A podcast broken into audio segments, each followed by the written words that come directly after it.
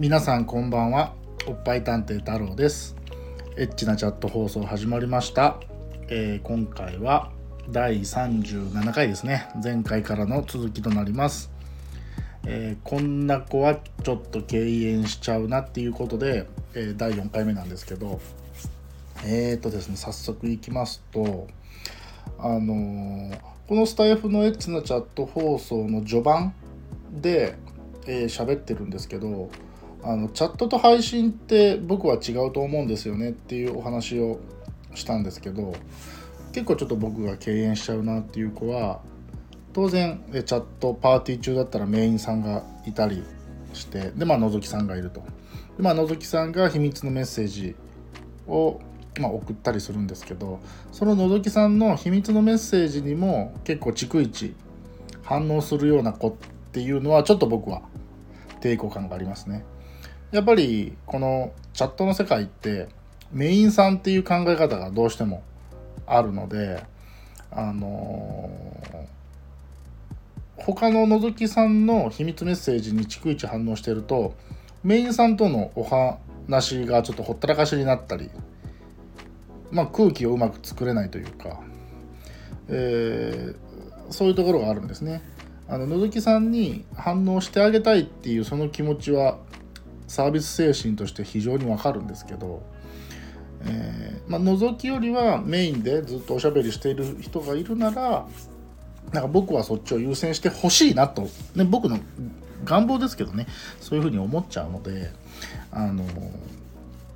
そこはねあのうまくやってくれる子がいいななんて思ったり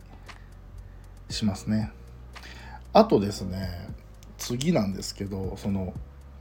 うん、無視する子？えどういうこと？っていう話なんですけど例えば会話おしゃべりねチャットでしてるじゃないですかで例えば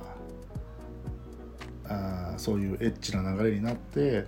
こうブラ取ってほしいとかおっぱい見せてほしいとか、まあ、結構その男性が女性の方にいろんなリクエストをする中でできないことはできないって僕言えばいいと思うんですね。うん。あの、女の子にもできることできないことあると思いますので当然まあその断り方っていうのは当然あるとは思いますけどただそうじゃなくてそのちょっとできないことを言われた時にスルーするんですよね無視みたいな感じで。その今言われたことは聞こえてませんみたいな感じで。なんかスルーして自分のペースで進めちゃうみたいな子がいてあれはやっぱりあこの子と多分喋っても楽しくないなと思っちゃうんですよね。うん、あ多分僕もこのこと喋ってもそういうことになっちゃうのかなって思うと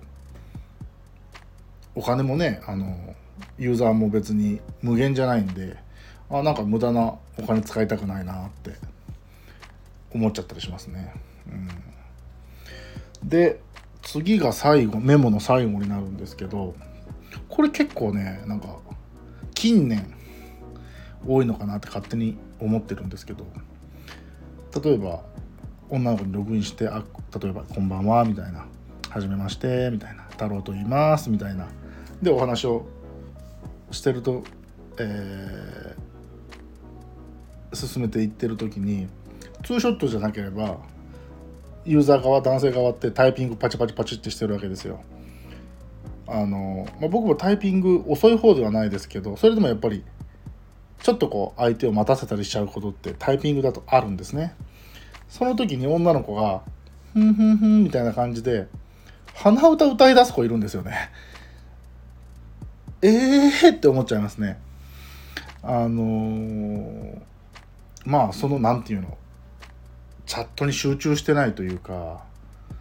あの鼻歌歌われるのはなんでって思いますね。あおもろくないんかなみたいな。それがその自分が鼻歌歌われたっていうよりはなんか覗きでそういうシチュエーションをよく見かけたのであの僕は幸い鼻歌を歌われた経験はないんですけどそこで鼻歌を歌うような価値観の子なんだなって思っちゃうと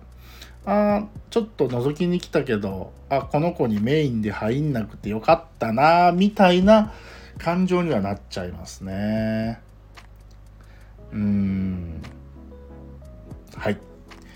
というところでここまで4回もかかっちゃいましたね。えー、1回に収まらなかったので喋ってたら、えー、ナンバー4までいっちゃいましたけどちょっとね僕がこういう子はちょっと敬遠しちゃうなっていうまあ文句ばっかり言ったような回が続いちゃったんですけどえっとまあユーザーさんはね参考にしてくれればなと思いますしもしあの現役のチャットレディさんとかちょっとチャットレディに興味あるよみたいなえっと女性がねこの放送を聞いていただけてたとしたら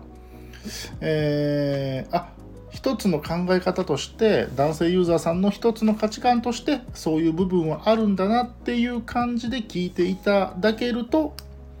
えー、いいかななんて思ったりします。はい、というところで今回もありがとうございました。えー、いいねとフォローしていただけると嬉しいです。えー、次回も楽しみにしてくださいね。それでは皆さん、バイバーイまたね